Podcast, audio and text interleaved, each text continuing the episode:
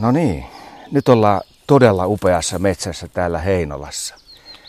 Koivut kurkottavat tosi korkealle. Voisi sanoa, että suurimmat puut lienee tuolla liki 20 metrin korkeudessa.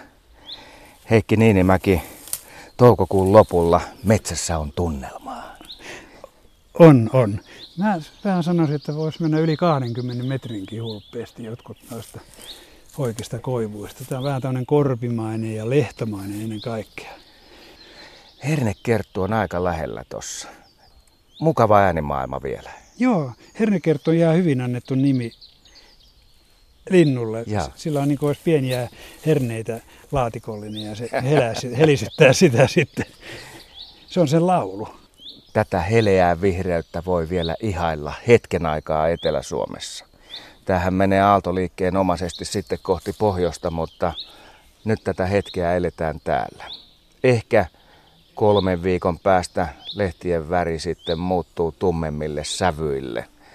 Mutta on tää hieno väri. Ihan, Ihan mahtavaa. viimeisen päälle. Niin ja sitten voi olla myöskin semmoinen juttu, että kun säät lämpenee ja niitä ukkosateitakin tulee sinne juhannukseen mennessä, voisi sanoa, niin ihmiset alkaa niin tottua siihen vihreyteen. Ne ei ehkä niin jaksa sitä ihastella, mutta kyllä täytyy sanoa, että kevään heleä vihreys, niin se on jotakin aivan ainutlaatuista. Ja nyt kun katsellaan tuonne auringon suuntaan, niin tässä vaiheessa tuo valo läpäisee hienosti lehden ja tekee tätä sävyä sitten. Kyllä, ja kun lehti on tuossa vapun jälkeen hiirenkorvasta ruvennut aukeamaan, niin se on tahmea, ettei se kuivuisi. Sitten se alkaa se hiirenkorva laajeta, lehti kasvaa, kasvaa. Se pysyy ohuena, mutta se alkaa laajentua, eikä se ole vieläkään ihan valmis. Mutta vaaleus säilyy ja se on tuon lehden tehokkuuden yksi tärkeä ominaisuus. No tällä hetkellä valo tulee vielä aika hyvin tänne metsän pohjalle. Joo. Mitäs kaikkea sä näet tässä sitten ympärillä? Saniaiset vai kotkansiivet, mitä nämä nyt sitten onkaan tässä ympärillä? Ne alkaa pikkuhiljaa nousta.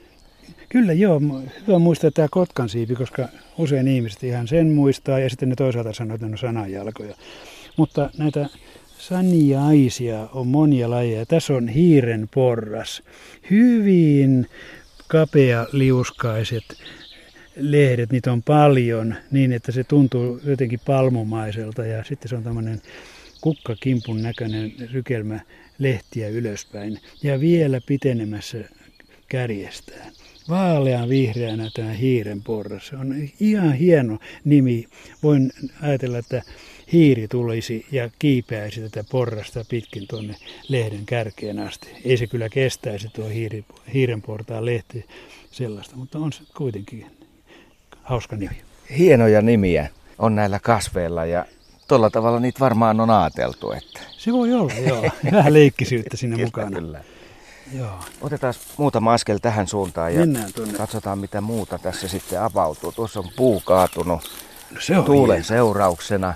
Ja tällaiset juurikannot, jotka on muutaman metrin korkeudella, niin näähän on leppälinnullekin hyviä pesäpaikkoja.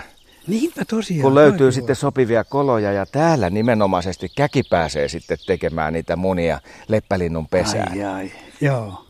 Mutta eikö se ole aika hyvän näköinen? Vähän Se niin kuin metsän näköinen. maahinen.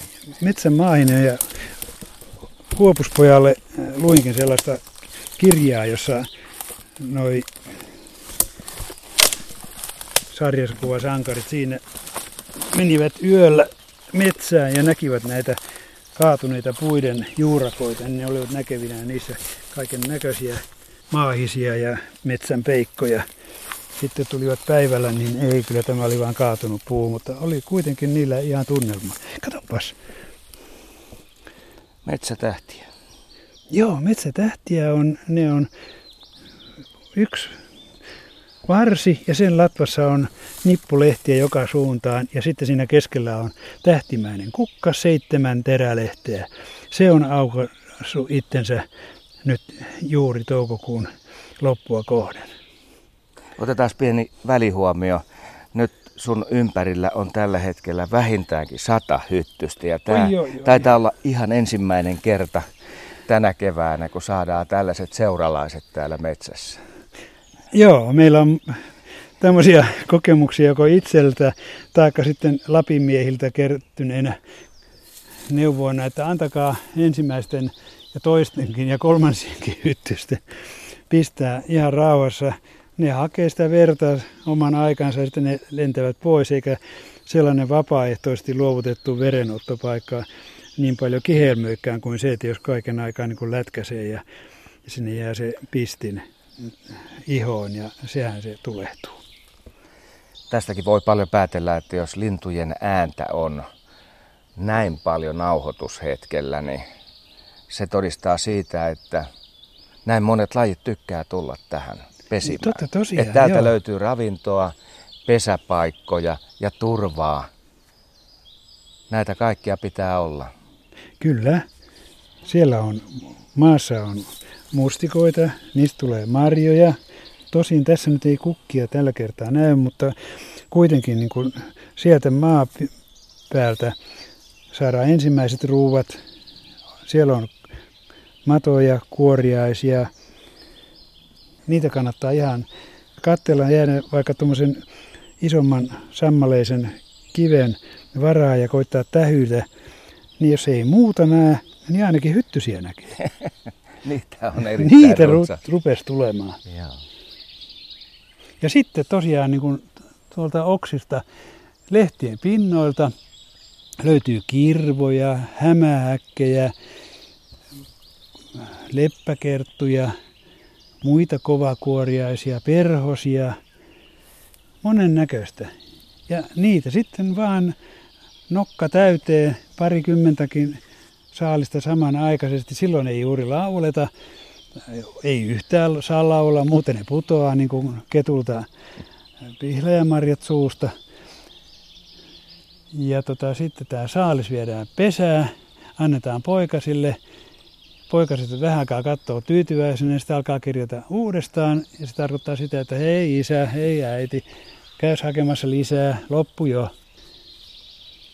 No hernekertun lisäksi tähän äänimaailmaan tuli sitten Peippo ja Tuolta. Punarinta, joka ehkä uutena äänenä tässä meidän nauhoituksen aikana sitten pääsee tuli, vielä joo. esiintymään.